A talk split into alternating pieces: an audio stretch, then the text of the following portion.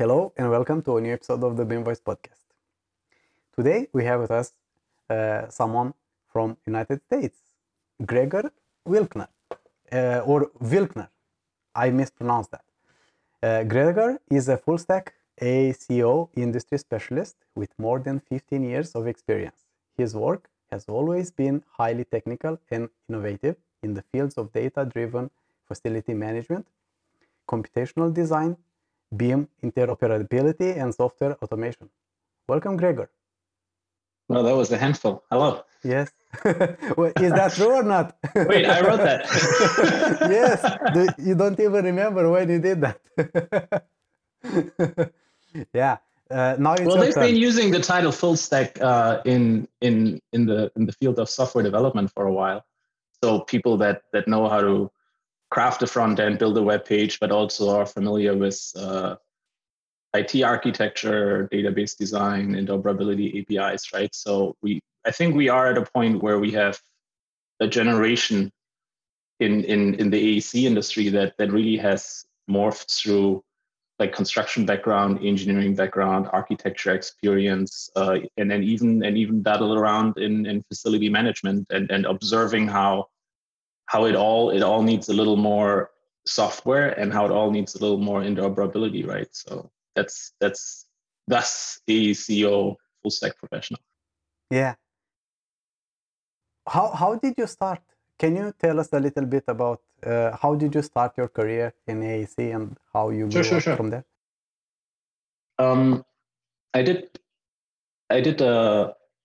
I did a master's in Germany. I grew up on the Baltic Sea in northeastern Germany.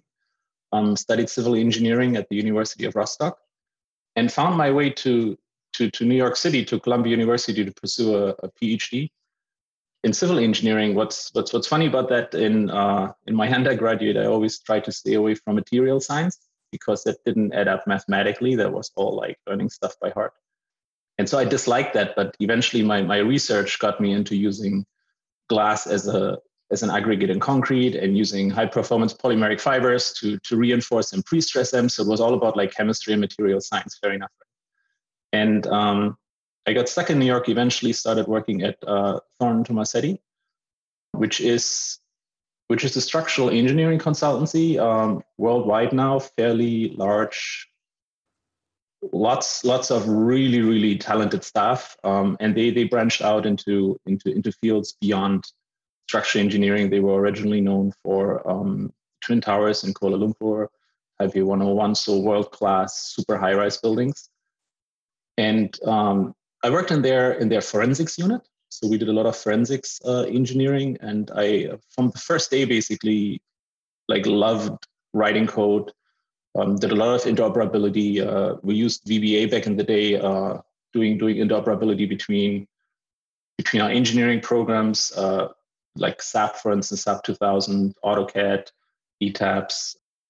And then we also worked with Digital Project. We had a project with Frank Gehry going at the time, and also Tekla, right? And it kind of drives home on the like best tool for the job sort of mantra.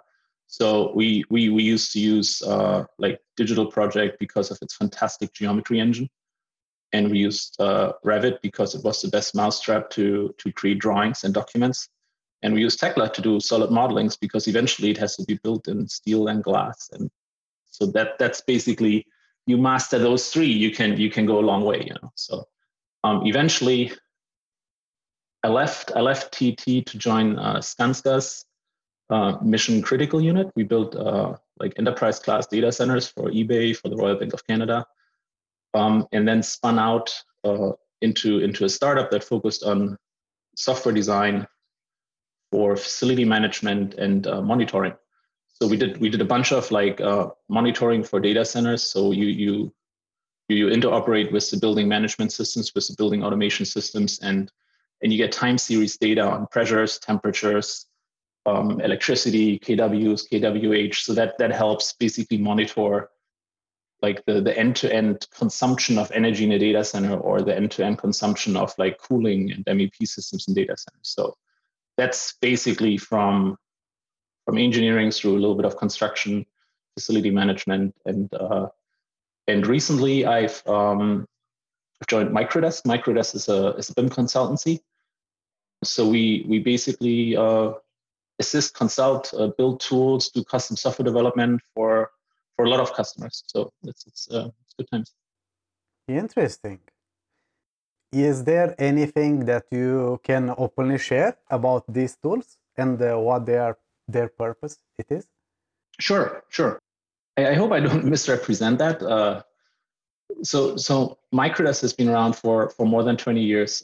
Traditionally used to be an Autodesk reseller, has then extended into consulting, training, IT consulting, and through the years always assisted customers with writing custom code, like interoperability or tools to help people be more efficient, right? And I think more recently it has become more blatant that this is actually really needed, because some of the recent additions to Revit, for instance, are sort of clunky, especially when you look at MEP. And there's a lot of investment now into like better modeling for MEP, fabrication, getting all that into the BIM workflow. And the tools are, I don't want to call them half-baked, but they certainly leave a lot of opportunity for building like better ways to do more efficient workflows. So at Microdes, we have a suite of like superpowers for Revit. It's a suite of tools. It's called BIMRX. So you can Google that. It's a BIM with an RX. RX is short for a subscription, right? If you need a little extra to boost your immune system, you get a subscription for medicine. Yeah. And it helps with interoperability, round-tripping data and parameter data through Excel. It has fantastic tools and workflows for MEP and fabrication in particular. So you can like mass select a whole bunch of ducts and it'll just place hangers automatically, right? Which don't necessarily are all perfect, you know, but it's like 95%, you're 95% there, and then you just have to do cleanup. So you don't have to like click around a lot. So it's that. And then the other thing that we're doing is a lot of work now with cloud-based BIM 360 automation, robot and automatic onboarding of users, of projects, doing a lot of like batch operations there, because that's a lot of clicking if you do that manually. And also Forge. I mean, Forge is a fantastic ecosystems of like getting models in the browser and not just looking at them, but actually like developing workflows and data applications, commissioning applications, checking of progress in the field, rebar, stuff like that. Interesting. What is, from your perspective, what is BIM for you? How do you see BIM? Yeah, the I in BIM, right? I'm a nerd, right? I like to write code. So the I, the information, is the most important thing. It's only that anyway. Yeah. In the US, I think in the US, BIM is Revit, and it's a bit unfortunate. I like how in Scandinavia and where you operate, BIM is IFC, right? BIM has a lot of like, you may as well use interoperability for the I, right? There's more open standards, more data-driven. The problem with BIM is that we just kept on like making a mousetrap for drawing generation better. So now Revit is a superior drawing generator, you know? Yeah. And, my good friend Bob Otani, he works with the guys at TT Core Studio at Thornton Tomasetti. He likes to say, because they do very challenging structural engineering, right? With like beams, they go around the curve and stuff like that. Very, very challenging projects, and this is all modeled in 3D, of course. And then they have to like produce the drawings because of government requirements. So he keeps saying his quote for that is like, we have the Lamborghini, but we have to deliver the horse carriage, you know. So, that's so well said.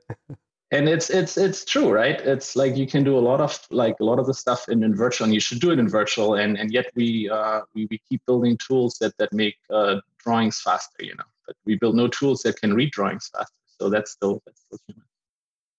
Yes. I like Tekla for that. Like the whole like getting interoperability directly into fabrication and construction processes. That's key. Yes, that's true. And this is a very important thing you mentioned there, authorities not regulating, not keeping the pace with the industry and with the need of the direction the industry must go. Yeah, BIM has always been disturbing the peace, right? Yes. I don't know how it is in US. In Norway, I see big progress from the state companies in this area, and the future looks very promising. I'm really hoping that this is going to be the case for the other countries as well. But outside of, you mentioned fabrication, that Tekla is good for fabrication. And you worked with facility management as well.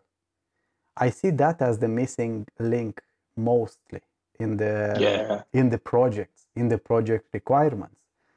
What do you think about that? I'm not very well known with. No, you're right. It's the crux of the whole thing. Who gets to pay for it, right? And why do we do it, right? And the owners continue to expect a building and a set of keys, and that's it, right? If you have a more sophisticated building, there may be like more requirements around how you deliver a building project. And I like to use. There's two thoughts to that. One, I think there should be a hard deliverable and a soft deliverable, right? The hard deliverable is the building. The soft deliverable is not a DVD with a bunch of PDFs. The soft deliverable is also not a bunch of Excel files, right? The soft deliverable is means and APIs and hooks into data structures that allow you to streamline data into facility management, to get a head start with building facility management. I thought about that just the other day. Right, that's the third thought. Second thought is constructability versus operability. We have BIM and 3D modeling mostly for the use case clash detection. I think that holds until today. It's shown to be extremely useful, risk reducing to, like, if the sprinkler pipes can't fit through the beam, you lock a bunch of BIM guys in a room and they can yell at each other until they figure out how to reroute, right? I mean, you have this happening on a construction site. You stop work, people go home, nobody gets paid, lawsuits start, and you lose half a year, right? It's much more expensive, of course, to not do BIM, right? So that's why we do it, right? So the BIM is driven, like, to a large extent by the use case constructability. And operability is, it's not about the connection design, or it's not about the sprinkler pipe going through the beam. It's about, where are my assets? What are my assets? What is the metadata of the assets? How is the network of pipes actually running, like, air from the outside through ducts to the inlets? Like, how do I measure, like, air quality? What do I meter? Like, do I meter and sub-meter electricity down to the plug or down to the level or down to the room? And why don't we meter water? Like, we have 1 meter at the intake of water for a building, but there's, like, very, very little, like, sub-metering for water, for instance, right? And the other thing that you keep seeing when you go to airports and when you go to shopping malls, you have these beautiful, and they're all, like, done using Illustrator, obviously, right? But you have these beautiful floor plans that clearly communicate, like, if you want to go see a movie, that's the movie. If you want to go to Macy's, there's Macy's. And now you have these things, like, interactively on large screen, touch screens, where the kids can, like, go and they click, like, to whatever they want to buy, right? Yeah. And that is a deliverable that is not on the shopping menu for an owner, but I think it should be. Like, your egress plans, your, like, you should have, like, beautiful floor plans, smart floor plans that you can use for operations, right? You go into any facility management system, they have PDFs, they have technical drawings, because drawings are always generated for a technical audience. But they don't have this nice floor plan that actually works with an owner or a not technical person, you know. And that's something that we should put on the menu for deliverables, for a soft deliverable of a construction project. Why do you think that? Like, why do you think the keys and the DVD with the plans is not enough? Why would that be important for a owner, for an asset manager? There's studies, right? Like, and we've tried studies. We've tried for, like, 15 years now or more even to justify the cost of BIM. Like, it's more expensive to do it. Yeah, because before we didn't. So now you need to spend extra money to do it. But there's studies that show how much time is spent of people, like, digging into closets, pulling out the files, like, going to page 225 for, like, some operations procedure of, like, because you're power distribution unit or a chiller breaks or something like that. I mean, ultimately, They don't even do that. They just call the number of a maintenance guy. And then the maintenance guy goes in a truck and drives 2 hours. And it's like $5,000 later, the guy hasn't even started working. So automatic, like beep the thing with the barcode, get the operations manual up on screen automatically. I mean, that's 2 hours saved right there. Go on a VR call with a support guy and have a remote assessment first. That's a round trip of a technician save, right? Yeah. So that's all. I think workflows, they are possible and they are the future, and they are enabled by us doing a better job, like not hooking it all up and providing them with this Hell 2000, but just by doing a good job, like modeling or scanning, right? If you watch movies, they always have like a team in the truck, and they click a button on the screen, and then they get 3D prints, and they can exactly see like how to route through all the ducts to get to where the safe is, you know. And it's like, to me, that's like that's the future. But that future has been like, we've been waiting for that for so long. The technology has been there for a while. Yeah, that's so true. Digital twins, right? I mean, like digital twins is like the operations, the equipment, the metadata, the performance data. And of course, the shell. Yeah. Like you said, the technology is here, and not only the technology, like it is happening. In Norway have been built now around 100 projects without drawings. That should make you think about the old way of working. They are not losing money. Like you said that a BIM will cost more. Yeah, that's true. But let's look at the big picture. It will cost more to design and prepare better quality documentation, right? Because that is what you get instead of a bunch of DVDs with PDFs, right? But at the same time, because you avoid spending so much time on the site, you save money, actually. Right. When you look at the entire process, the cost has to be measured on the life cycle of a project, right? And that's why you prefabricate and why you modularize and No, you're absolutely right. And when you take into account the life cycle, but what you said there, it's very advanced, and I don't have a solution for this. Like, to have all these metrics, you need people that are aware and know how to use these metrics for the better performance of the building.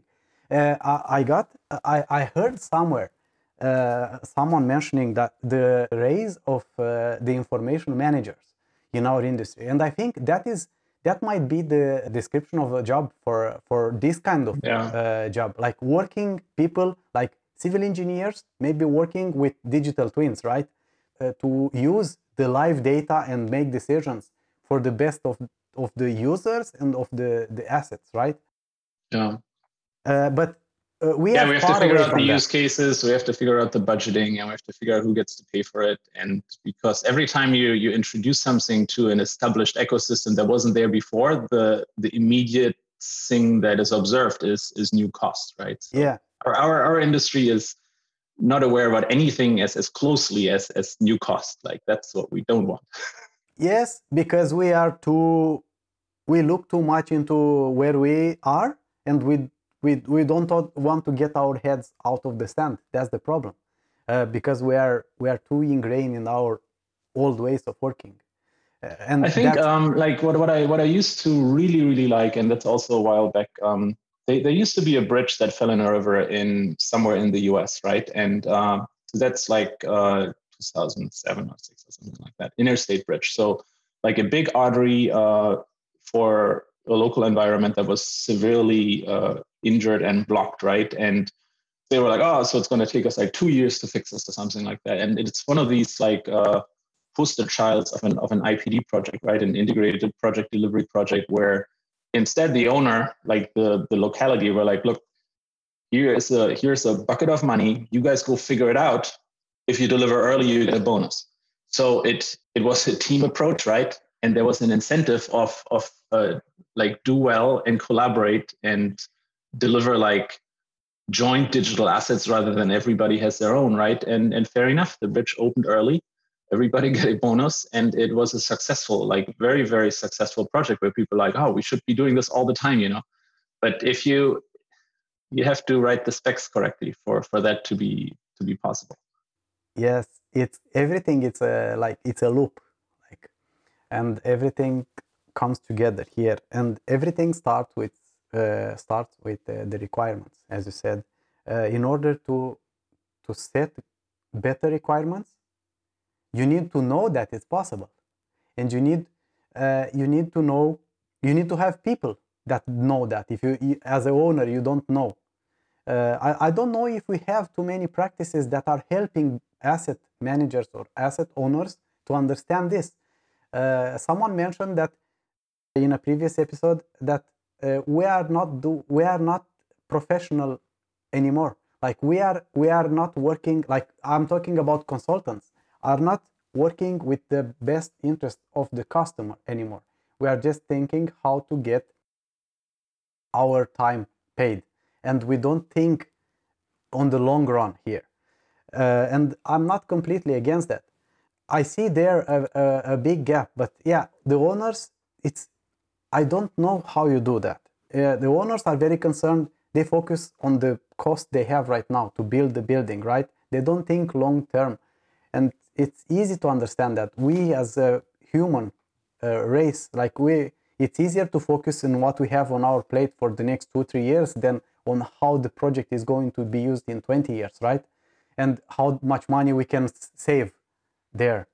So there's a few interesting things there. You see a lot of that with new apps, things on the phone, right? For people to operate their buildings better, where people can on Comfy or something like that, go on the phone, oh, it's too cold, and then it gets bubbled up, and eventually they raise the temperature in the basement. The thought that we had been pursuing for a while is deploy IIoT and make facility management data systems available beyond just the seller of the building, because usually facility management systems building automation systems are localized, right? There's no internet access because somebody could hack your building, right? But then fair enough, as of a while ago, nowadays, most of the systems have internet gateways just for service connection and for fire department access and stuff like that, right?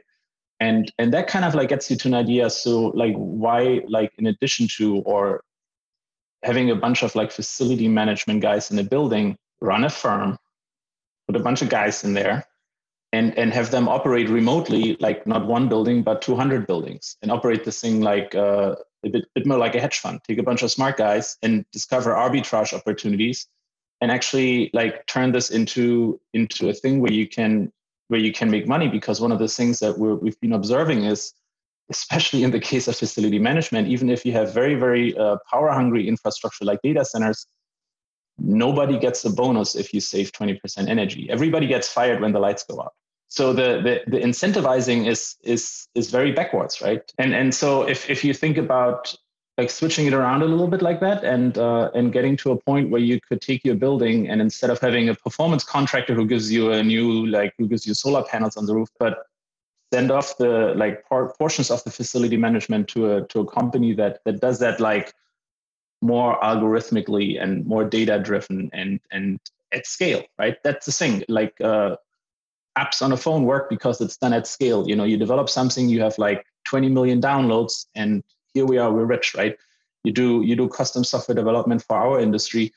You need a lot of users to make your money back. So that's one of the ways why writing code in our industry is not necessarily as profitable as writing code that is business to customer directly, where people just use an app, and they use it for shopping. And if the app dies, then nobody gets hurt. In our industry, if something fails, people get hurt. Yeah. Yeah, that's true. It's not, you must be aware of many things when with what you do, definitely. Yeah, these are some of the challenges, but things are happening, and a proof of that is what you are doing, what you are working. It's a proof of that, right?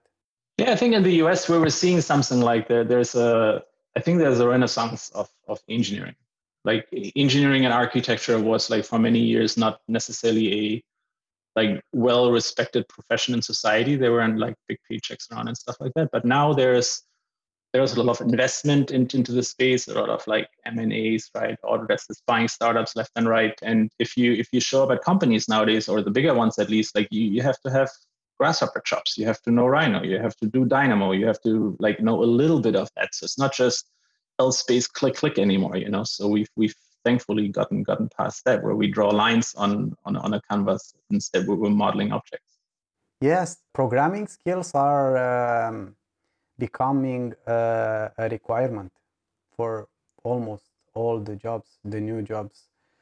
So because it's important, it's very difficult to be just click here and there person nowadays. But maybe for the best companies.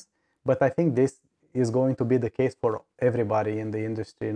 Not in many years from now on, I guess. It's necessary. Like you just cannot compete anymore if you just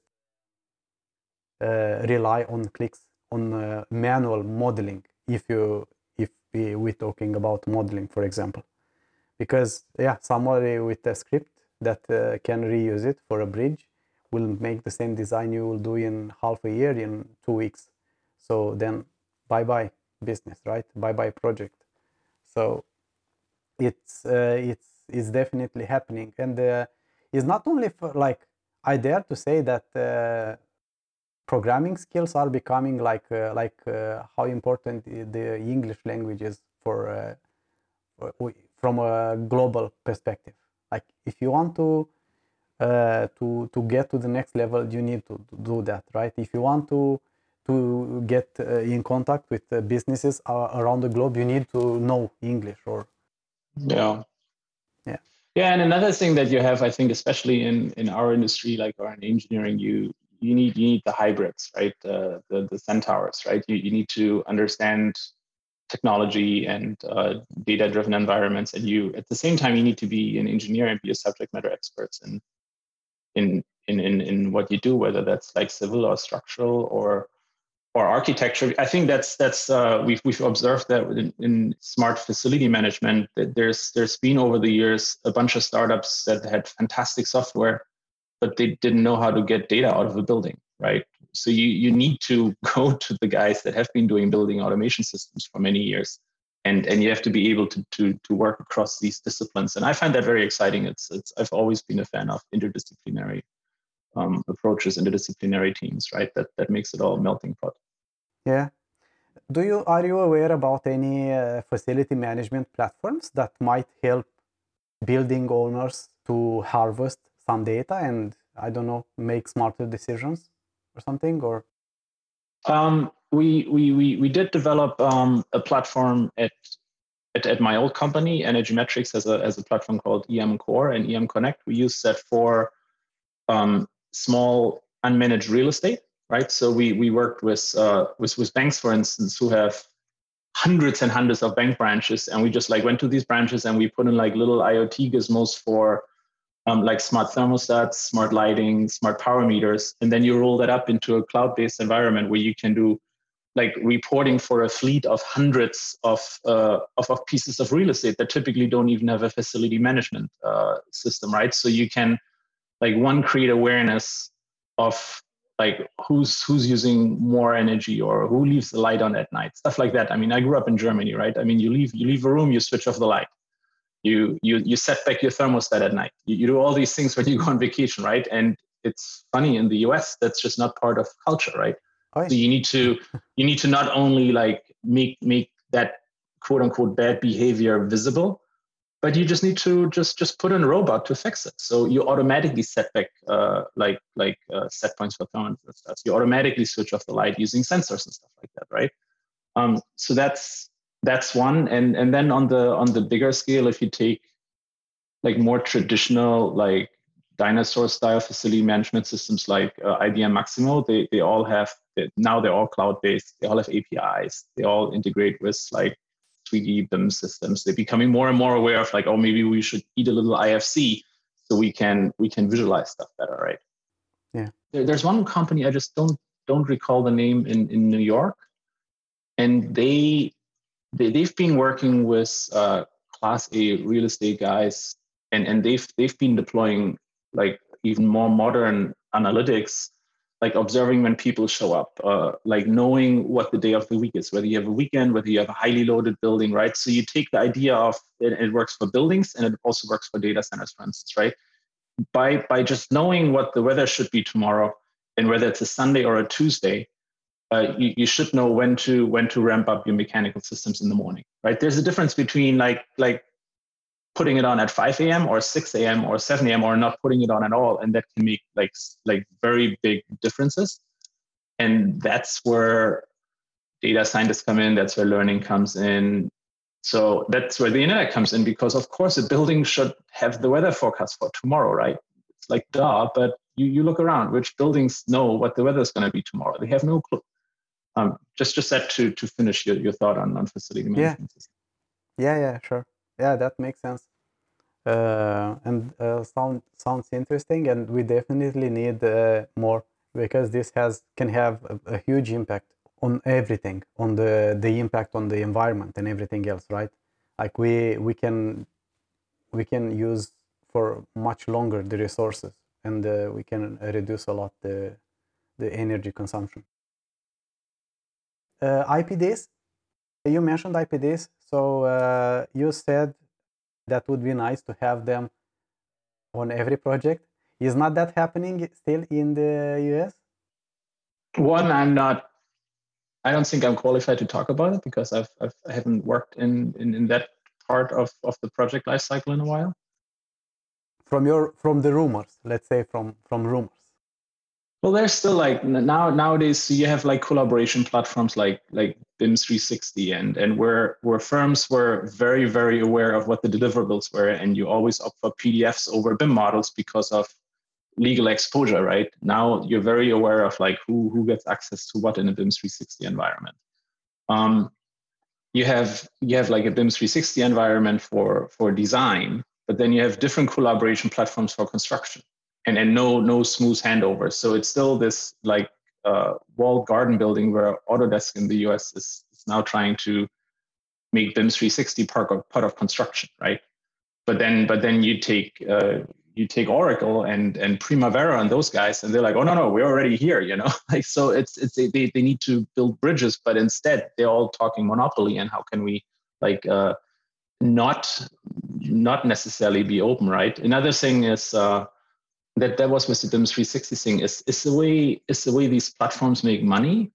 I think there is a flaw in the thinking there, because onboarding users means adding subscriptions, means adding $9 a month per user or $19 a month per user. Like those platforms, the cost adds up. And whoever sits on the budgets is very aware of who should and who should not have access, right? At the same time, I mean, you want to do it right. It should be easy and free to have more people collaborate in a digital platform, and you should measure what actually accrues cost. So, Autodesk they're not making more or less money if they have more or less users. They make more or less money in cost in their cloud environment if they have more data traffic. So, figure out how you want to sell your product. Measure by data transfer, or measure by gigabytes used, but by all means, let people onboard 50 users without extra cost, because if you had 50 more users in your collaboration platform, then 50 more people would be doing it without using Dropbox illegally on the side, I mean, there's a lot of dark IT where people just use something else because it just works better, it's more efficient, it's cheaper, and the boss says, no, you can't have access to BIM 360. Yeah. That was very unfiltered, I apologize. It's fine. While we are here, what's your take on open source actually for AAC? I like it a lot, because there is so much depth in IT and software infrastructure nowadays. It's like Microsoft is open sourcing all of .NET. Visual Studio, code is there's so much open source now, because you can't just copying and stealing code doesn't really work like that anymore. It's like you have like BIM beats. We were really fascinated with BIM beats and what Vet Monkeys and Conrad and the guys did. That runs on Elasticsearch on the ELK stack, Kibana, right? That is a completely like Apache licensed open source thing. But to be able to set it up is you need to put it on Linux service, you need to maintenance, you need to do your user management, you have to do security, you have to do all these things. And that's where the economy is in like how to set stuff up and operate it and be efficient, and not having to babysit Linux service, so instead buying it as a service. So I think open source, absolutely, yeah. I mean, Ian Keogh's like hyper platform is, there's a lot of open source there. There's a lot of like open source around IFC. I still wonder why there is no open source like supported IFC parser and DLLs. Everybody's still like running their own engines there. I think there's a lot of ways, for instance, like Autodesk having joined like some open source alliance recently, like they could do a lot of good by shepherding and taking like a little mentorial role into having like open SDKs and DLLs for IFC, for open SDKs and DLLs for Kobi, for instance, right? I mean, if you have a standard that is a standard that has been a standard for 20 years and it's written up in 1,000 pages of PDF, and there's an Excel table, that's not open BIM. Like you need to have, libraries and code and GitHub repositories, and that's something that is still lacking, I think. Yeah, can you go a little bit more into detail or about what you said about Bad Monkeys, that their solution, or what is that? A platform? They develop a platform. Gotta love the Bad Monkeys. It's a great name. They're hardcore. They're distributed. They're remote. They're all over the place. I think their CEO is actually in Scandinavia, right? He posted a fantastic hiring video on LinkedIn the other day. Yes, yes. They productized a thing called BIM beats, right? So if you monitor PCs, right? If we go back for a minute, if you have a plant, if you have a processing plant, you have sensors, right? You have plant engineers, they know what kind of thing they need to measure the output, to measure the efficiency, and it's always been driven by sensors in an industrial IoT, right? If you have knowledge companies, like financial companies, traders, they have very expensive staff, they have very expensive IT, expensive computers, and they also want to kind of have an idea of like how the ship's running. Like, am I spending too much on computers? Like my users keep asking for bigger computers. Like, should I yield? Do they have a point? And the same thing we observe in our industry with BIM operators, right? It's like BIM machines are expensive PCs.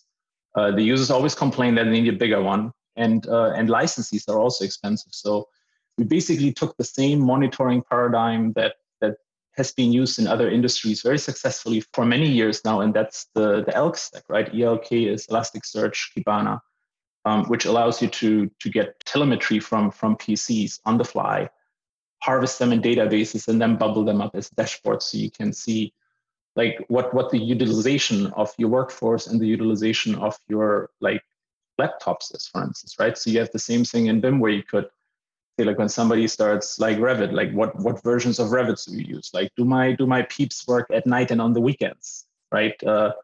If you type project files through network drives and BIM 360 signatures to projects, you could actually measure how much time is actually spent in projects, and that could help with like billing and estimating and finding out if the price you're selling for your hours, if those hours are actually honestly accrued or not.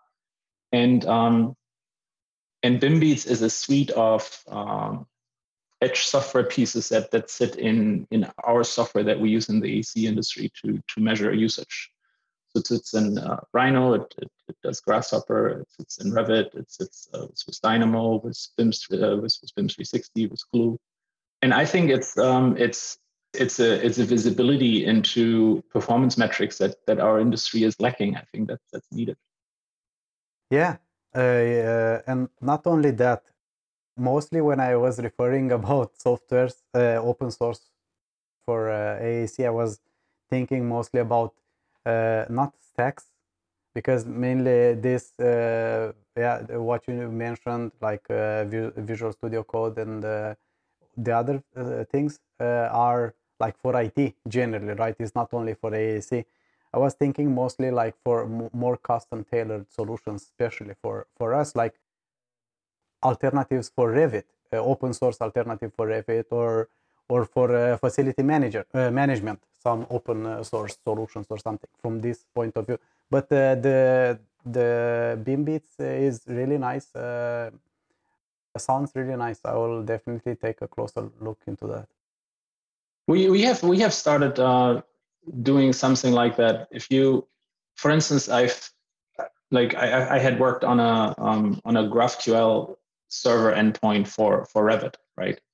And it works. I have a prototype, but I don't have the time to build it out to cover all the functionality of the Revit API. So we have that open source, for instance, or Forge as a viewer. If you wanna code against Forge, it's all like JavaScript, right?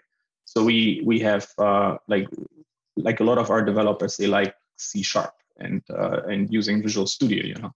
So we have a wrapper that allows you to use Forge in Blazor projects and build websites using C Sharp. So that's open source. So they're basically projects that are seeds. And if you use more, you could add more functionality, right? And I think like a lot of open source projects are grown organically like that. It's little use cases that are given to a community, and then the community can bolt on features as they need it. Yeah, they are very important. It's very important to have alternatives. In IT, open source, it's as the core of IT. Yeah, but at the same time, you got to give these approaches time, right? I mean, you look at what is big, successful open source IT infrastructure now, like Elasticsearch, like Linux. I mean, those things have grown with like use case at a time over 10 years, over 20 years, you know? Yeah. So, and they also have found lots and lots of usage, which kept momentum high, right? So whereas if you start a facility management system open source now, I mean, you need a lot of users to have momentum high, and then you need a lot of developers to contribute, and they all need to like eat lunch. So you have to figure out how to make that work. Yeah, no, that's true. And like you said, it's difficult to generate money when you own, you cannot sell to outside any services or something from. Yeah, we talked about that earlier with the owners, right? And that's the thing that I just remembered I wanted to bring up earlier. Yeah. You go into like any AEC company nowadays, there's like a BIM execution plan, right? So if you're an owner and you have a fancy new flagship building that you want to build, and you work with your architects and your engineers, and it's quite okay now to say like, hey, what's your BIM strategy? How do you do it? Where's your BIM execution plan? Because it's like the marriage contract, you know, this is where you write on paper like what you promise to deliver, a little more detailed than just saying like, oh yeah, we're going to do BIM. And I think you can do the same thing from an owner's perspective now, also about like a smart building plan. So if you have your building and 5 years later you have some fancy data science platform on the web that can do wonders with your building, but they need access to your data. Right now they go to your facility, like to your building automation systems guy and the Johnson Controls guy or the Siemens guy. Any one of those guys is going to go like, no, can't have access to the data because it's not built in the contract. It's not monetized. All these APIs are proprietary. But if there was a plan where the building automation team has to fill out a smart building plan document where they see like, okay, if somebody shows up in 5 years to offer data services on a building, they can go use this API, they can use that endpoint, and yes, our backnet or our Modbus is going to be open for them. If that was in place, it would actually make a lot of like smart facility management platforms and web-based applications, it would give them an easier time to do business in the building space. Currently, like the biggest hurdle doing smart buildings is getting access to the data. Yeah, yeah, that sounds very interesting. Yeah, that's intriguing. It's also something you could template it, and then people could just like pick up like the standard not the BIM execution plan, but the smart building execution plan. And they could take the template and wiggle around a little bit with some customizations. And then when the building automation teams bid for the work, they have to fill that out. And if they don't want to fill it out, they can't bid.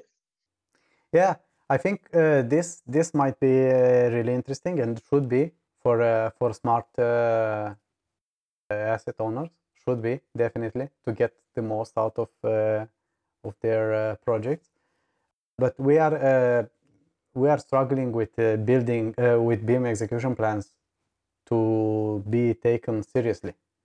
Like yeah, a lot of people are using them, but not a lot of people are conforming to them, or not deliver according to them, or try. Is it because it's too bureaucratic, right? It's just a lot of small print and nobody reads it. And the real answer is culture, right? Where people just do it the way they do it because that's the way they do it, right? Yes. But that is a very good proposal, actually.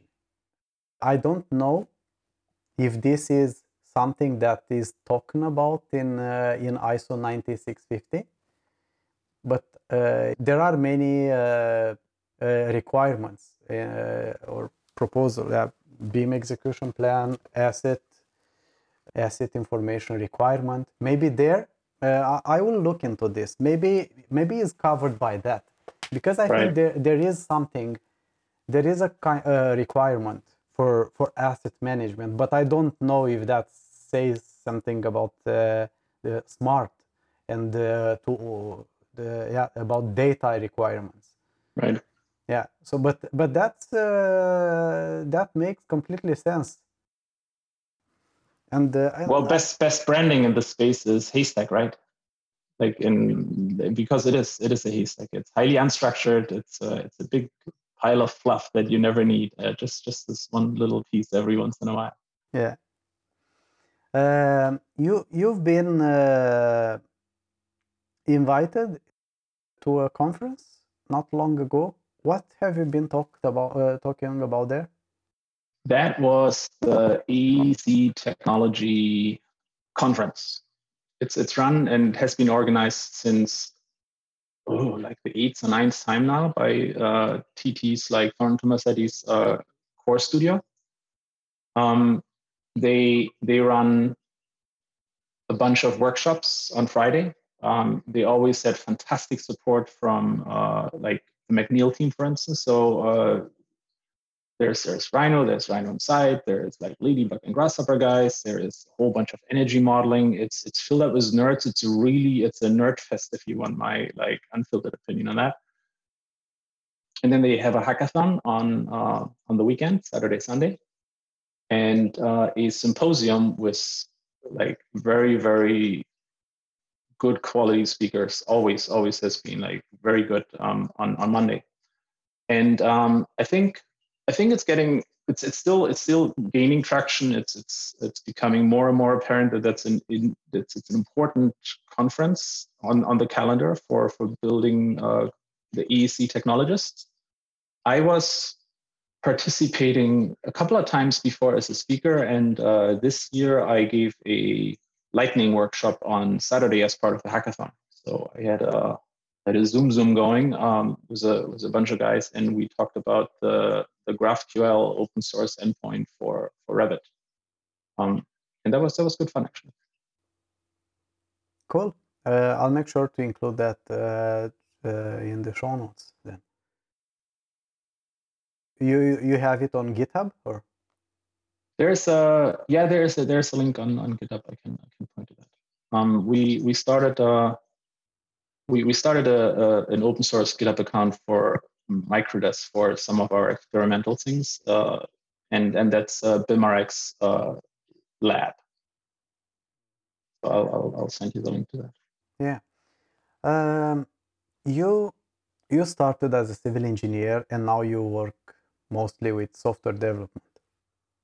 Do you have any advice for any other civil engineers or engineers that are interested about this path? Yeah, I think in our industry, it's definitely easier to come in as an architect or an engineer and then move into software development. I think it's harder to come in as a trained computer scientist and get warm feelings from engineers and architects. The other thing that is more and more apparent is that colleges, I mean, nowadays even high schools. I mean, my older son he's writing code, right? So he's not even in high school yet.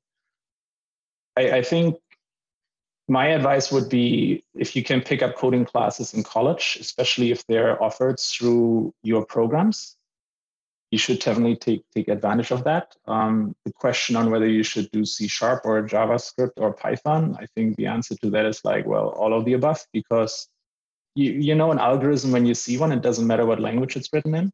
And there are certain ecosystems that favor certain programming languages. So nowadays, you talk about like Rhino and Grasshopper. You want to be a little bit on the Python side, I think. If you want to do machine learning and AI, all that stuff is open source and all that stuff is in Python.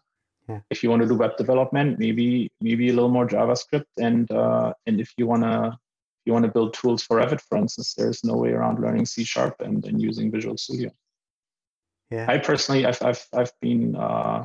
started out in VBA, but I'm a C Sharp guy. I like the .NET framework. I like C Sharp, and it allows me to do anything I want, right? So, but I'm quite aware that ecosystem is lacking of a lot of the stuff that's happening in the space of machine learning and AI. And what we saw at the AEC Technology Symposium, at the hackathon, and they were reflecting on that in the keynotes after that, is that what used to be a lot of projects on hackathons around like viewers on the web and interoperability, nowadays 90% of the teams or the projects pick ML and AI applications as their hackathon targets. So they're all keenly aware that's the future. That genie does not go back in the bottle, you know.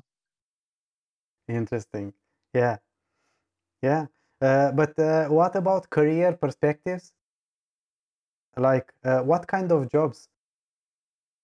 Leave aside the scripting for parametric design. What kind of jobs are there for engineers that might get programming skills and would like to move into such a role? I'll have to punt on that. I don't know. I haven't seen that in too long. But I know that the larger, more sophisticated consultancies, they've always wanted like nice degrees from nice schools, and now you also want to have like IT skills on your resume. I think that's becoming, as you said, more and more expected. But I can't vouch for that. Yeah, I do certainly notice though that there is I'm turned out to be one of the older ones by now. So there's a lot of like young kids with crazy good ideas and lots of them. So it's happening, I think. Took a generation, but it's happening. What do you think should we do to get us to the next level regarding with the progress of our industry, with the BIM adoption? Owners have to put money into sustainability projects. They shouldn't just talk about it. They have to put money into it. They have to fund projects. It takes balls to fund a project on sustainability and by now we have models that predict like really good ROIs. The return of investment is short. It makes sense. It's the right thing to do. It's a leadership play, right? And our engineering and architecture companies, they have also to invest, put the money where their mouth is, and not just talk about technology and BIM, but enable people to actually have careers on those tracks, right? And maybe a little critical, but most engineering firms, architecture firms are seniority driven, right? So I mean, I used to give classes on BIM stuff more than 10 years ago, and there were all these old guys in the audience that needed to get like learning credits to keep their PEs alive, you know. And we used to do like show of hands, like who's doing BIM, you know, who's planning to do BIM, and who's going to just wait and retire before they have to do BIM. And we always had a good chunk of hands up for like, yeah, they just want to wait it out, right? But if you're in a leadership position at a company, you can't afford to sit it out. Because you lose talent. There's a lot of turnover of talent. If you know your chops, so those people are in demand, right?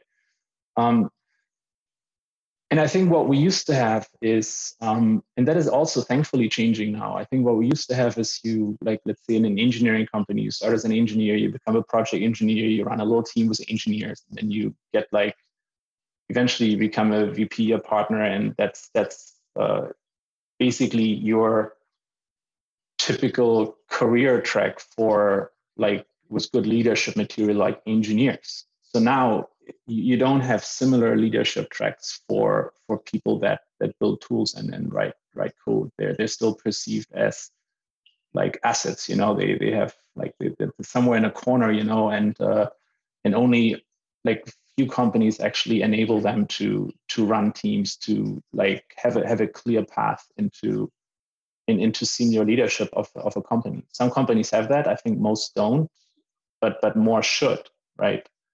If you're the geek at a company, the career track, like the highest level you could ever get to was like BIM manager, you know, or God forbid, like not even CTO, because the BIM manager is still not quite the same as the guy who runs IT, right? But there is information management and technology management that those are leadership positions that need to be filled.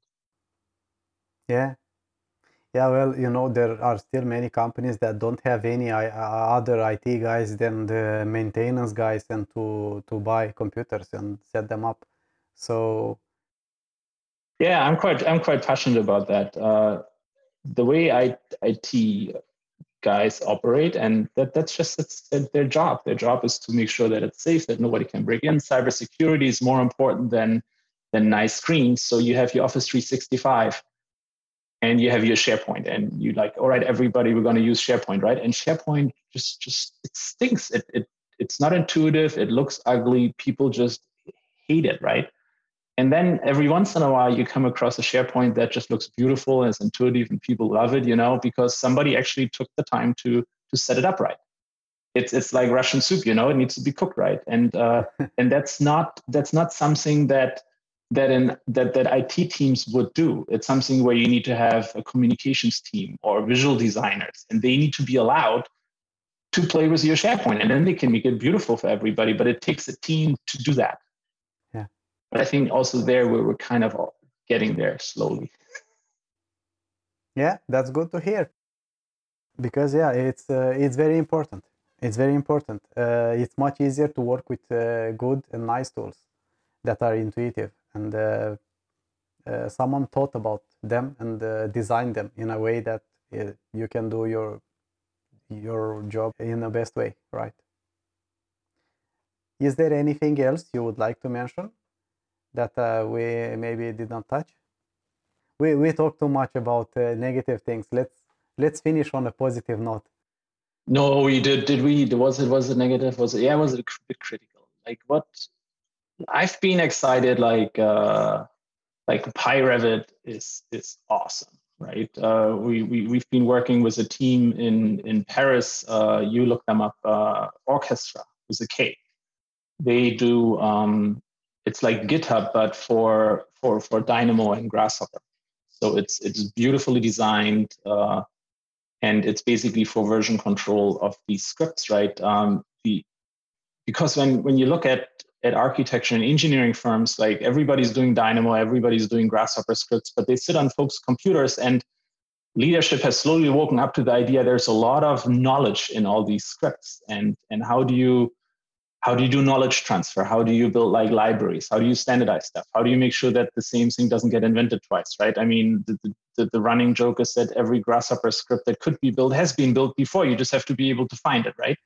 So So there is a need for a platform that helps with that, and the Orchestra guys did a fantastic job on that. We were excited about that. We were very excited about like the whole BIM Beats idea, like dashboards for usage of IT systems, and I think I've been a fan of the concept of like consuming like digital exhaust. Like when we operate with computers, like we we click and we leave trail, right? And you don't want to monitor people like Big Brother, but you want to monitor the trail. And because there is so much like data and knowledge in there, which can bring a lot more insights into how we run our companies and what we spend our time on. Yeah, that's really nice. Orchestra, you said, right? Yeah. The other thing I'm excited about is Forge and the way like the latest generations of CATIA that basically bring the complete project execution, not as files and models, but as like virtual space. Like imagine you're a company and you get a job to participate on a job, and the only way to participate with the team is to interact with virtual models, not files, models, like directly like on the patient if you want. So I think that's we're getting there, and that's I think really exciting. And with large infrastructure projects, airports, like they already employ like stuff like that. And if that makes it into more mainstream applications, that would be wonderful. Isn't there anything else open source alternative to Forge? I don't know. Unreal Engine, Unity, they're not open source, but they certainly work on PlayStation. So that's another thing, of course, that I think we're going to see. There's going to be a bit of a disruption of that space from the big virtual environment guys. I don't know whether you saw it, like half a year ago, they had the latest round of NVIDIA keynotes and the latest round of like demos for the new Unreal Engine. Like they if they can do real-time like tracing of light rays, billions of them, right? And if they can do sound like simulated, if they can do gravity and birds flock around autonomously simulated, the applications from these techniques in our industry, I think are fantastic. It's like we've been saying with MEP and structural engineering that like, oh, you need to model it right, and you need a big computer, and you need to do your finite element thing, and then it takes a while to solve. I mean, if you look at the investment that has happened in virtual reality engines for gaming, for instance, we're running out of excuses. Like, why can't we stream structural engineering in real time, you know, in a virtual environment? I think that's happening sooner than we would think, I think. Yeah, that's fair enough. It should be like we have these huge environments, right? That are run on these game engines, right? Yeah, or you take like what the Microsoft guys did with Flight Simulator, you know? I mean, to mesh that up with real maps, real world, real weather, real time, like being able to fly into a hurricane that happens in real in Flight Simulator, I mean, that's awesome. So how many more steps until we can put our buildings into that world? Yeah, that sounds exciting enough. Thank you for this. And thank you for accepting the invitation and joining me. Of course, it's my pleasure.